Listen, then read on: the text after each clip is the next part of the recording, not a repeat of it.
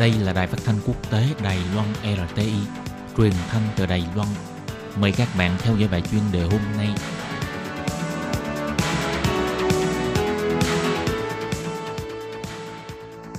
Minh Hà xin kính chào quý vị và các bạn. Các bạn thân mến, trong 5 phút chuyên đề của ngày hôm nay, Minh Hà mời các bạn cùng theo dõi đề tài. Bạn đã bao giờ uống qua trà sữa trân rau collagen chưa vậy? Loại protein này do nhóm khởi nghiệp Đài Loan biến chất thải thủy sản thành vàng và chuẩn bị tiến quân sang thị trường Đông Nam Á. Trà sữa trân châu ngày nay đã trở thành một phần tất yếu ngắn liền với đời sống của vô số bạn trẻ ngày nay.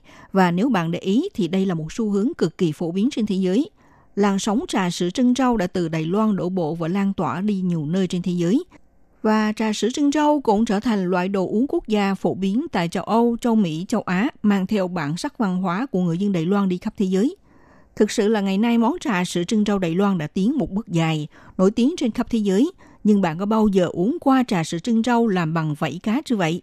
Một công ty sáng tạo mới do nhóm sinh viên dưới sự phụ đạo của trường Đại học Khoa học và Kỹ thuật Cao Hùng sáng lập đã ứng dụng kỹ thuật gia công sản phẩm phụ để tái chế, từ rau vảy cá mang giá trị kinh tế cao để mà chiết lấy ra sản phẩm tái chế thành hạt trưng rau collagen. Sau này sẽ nỗ lực giảm xuống chi phí giá thành giúp cho người tiêu dùng chỉ cần mức có 15 đài tệ là có khả năng uống được một ly trà sữa trưng rau vảy cá. Mà từ trong đó có thể hấp thu thêm chất collagen nữa. Dĩ nhiên thì với chất collagen ngon này lại tốt cho sức khỏe và cũng lức lạ với các phân trà sữa. Ngoài ra, đội ngũ sinh viên sáng chế ra trà sữa trưng rau vảy cá cũng dự kiến đặt mục tiêu vào thị trường Đông Nam Á. Hy vọng 3 năm sau có thể tiến quân sang thị trường Việt Nam.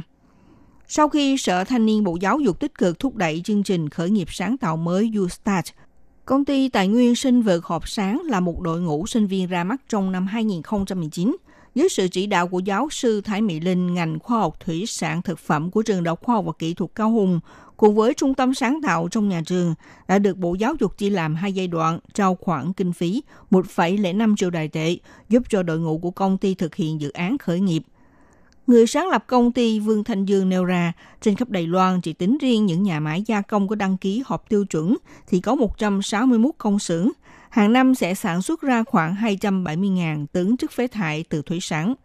Anh Vương Thanh Dương cho biết, Đối với công ty nhận thầu chất thải là không thể tùy ý vứt bỏ ở đâu cũng được. Họ cần phải thuê người dọn dẹp và vận chuyển. Trong quá trình thu dọn và vận chuyển đều được tính vào chi phí giá thành.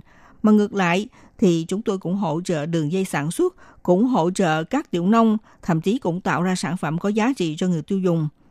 Đội ngũ nghiên cứu và sáng chế sử dụng kỹ thuật gia công sản phẩm phụ rồi đem tái chế và phát triển thêm các mô hình máy móc tự động, đưa vảy cá ban đầu là chất thải để chế biến thành chất lỏng collagen và hạt trưng trâu collagen. Anh Vương Thanh Dương cho biết, sản phẩm collagen trên thị trường đa số là chất bột, nhưng đối với đội ngũ sáng chế thì chủ trương là phải để cho người tiêu dùng nhìn thấy chất collagen thực sự và có thể ăn được.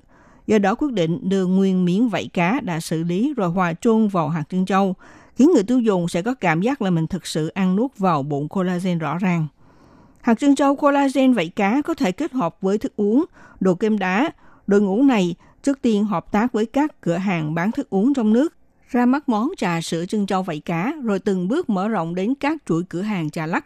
Theo ông Lý Vũ Kiết, Giám đốc Trung tâm Sáng tạo của Đạo Khoa học và Kỹ thuật Cao Hùng cho biết, Trung tâm sẽ hướng dẫn đội ngũ này 3 năm sau tiến quân sang thị trường Đông Nam Á. Lý do là ngành nuôi trồng thủy sản ở Đông Nam Á đang vươn lên – như vậy, tại các nhà máy gia công cũng sẽ tăng lên sản lượng của chất phế thải.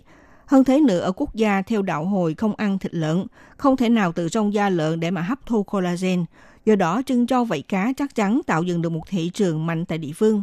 Ông Lý Vũ Kiết cho biết, được biết là thị trường trà lắc ở Việt Nam đang phát triển nhộn nhịp, cho nên trước tiên đội ngũ sẽ nhắm mục tiêu vào thị trường Việt Nam, sau đó tìm kiếm đối tác đầu tư thành lập nhà máy ở địa phương, tiến hành mô hình chuyển giao kỹ thuật – giúp cho người Việt Nam cũng có thể uống được món trà sữa trân rau vảy cá. Các bạn thân mến, các bạn vừa theo dõi bài chuyên đề hôm nay của Đài RT với đề tài Bạn đã bao giờ uống qua trà sữa trân rau collagen chưa vậy? Loại protein này do nhóm khởi nghiệp Đài Loan biến chất thải thủy sản thành vàng và chuẩn bị tiến quân sang thị trường Đông Nam Á. Bài viết này do Minh Hà biên tập và thực hiện. Xin cảm ơn sự theo dõi của quý vị.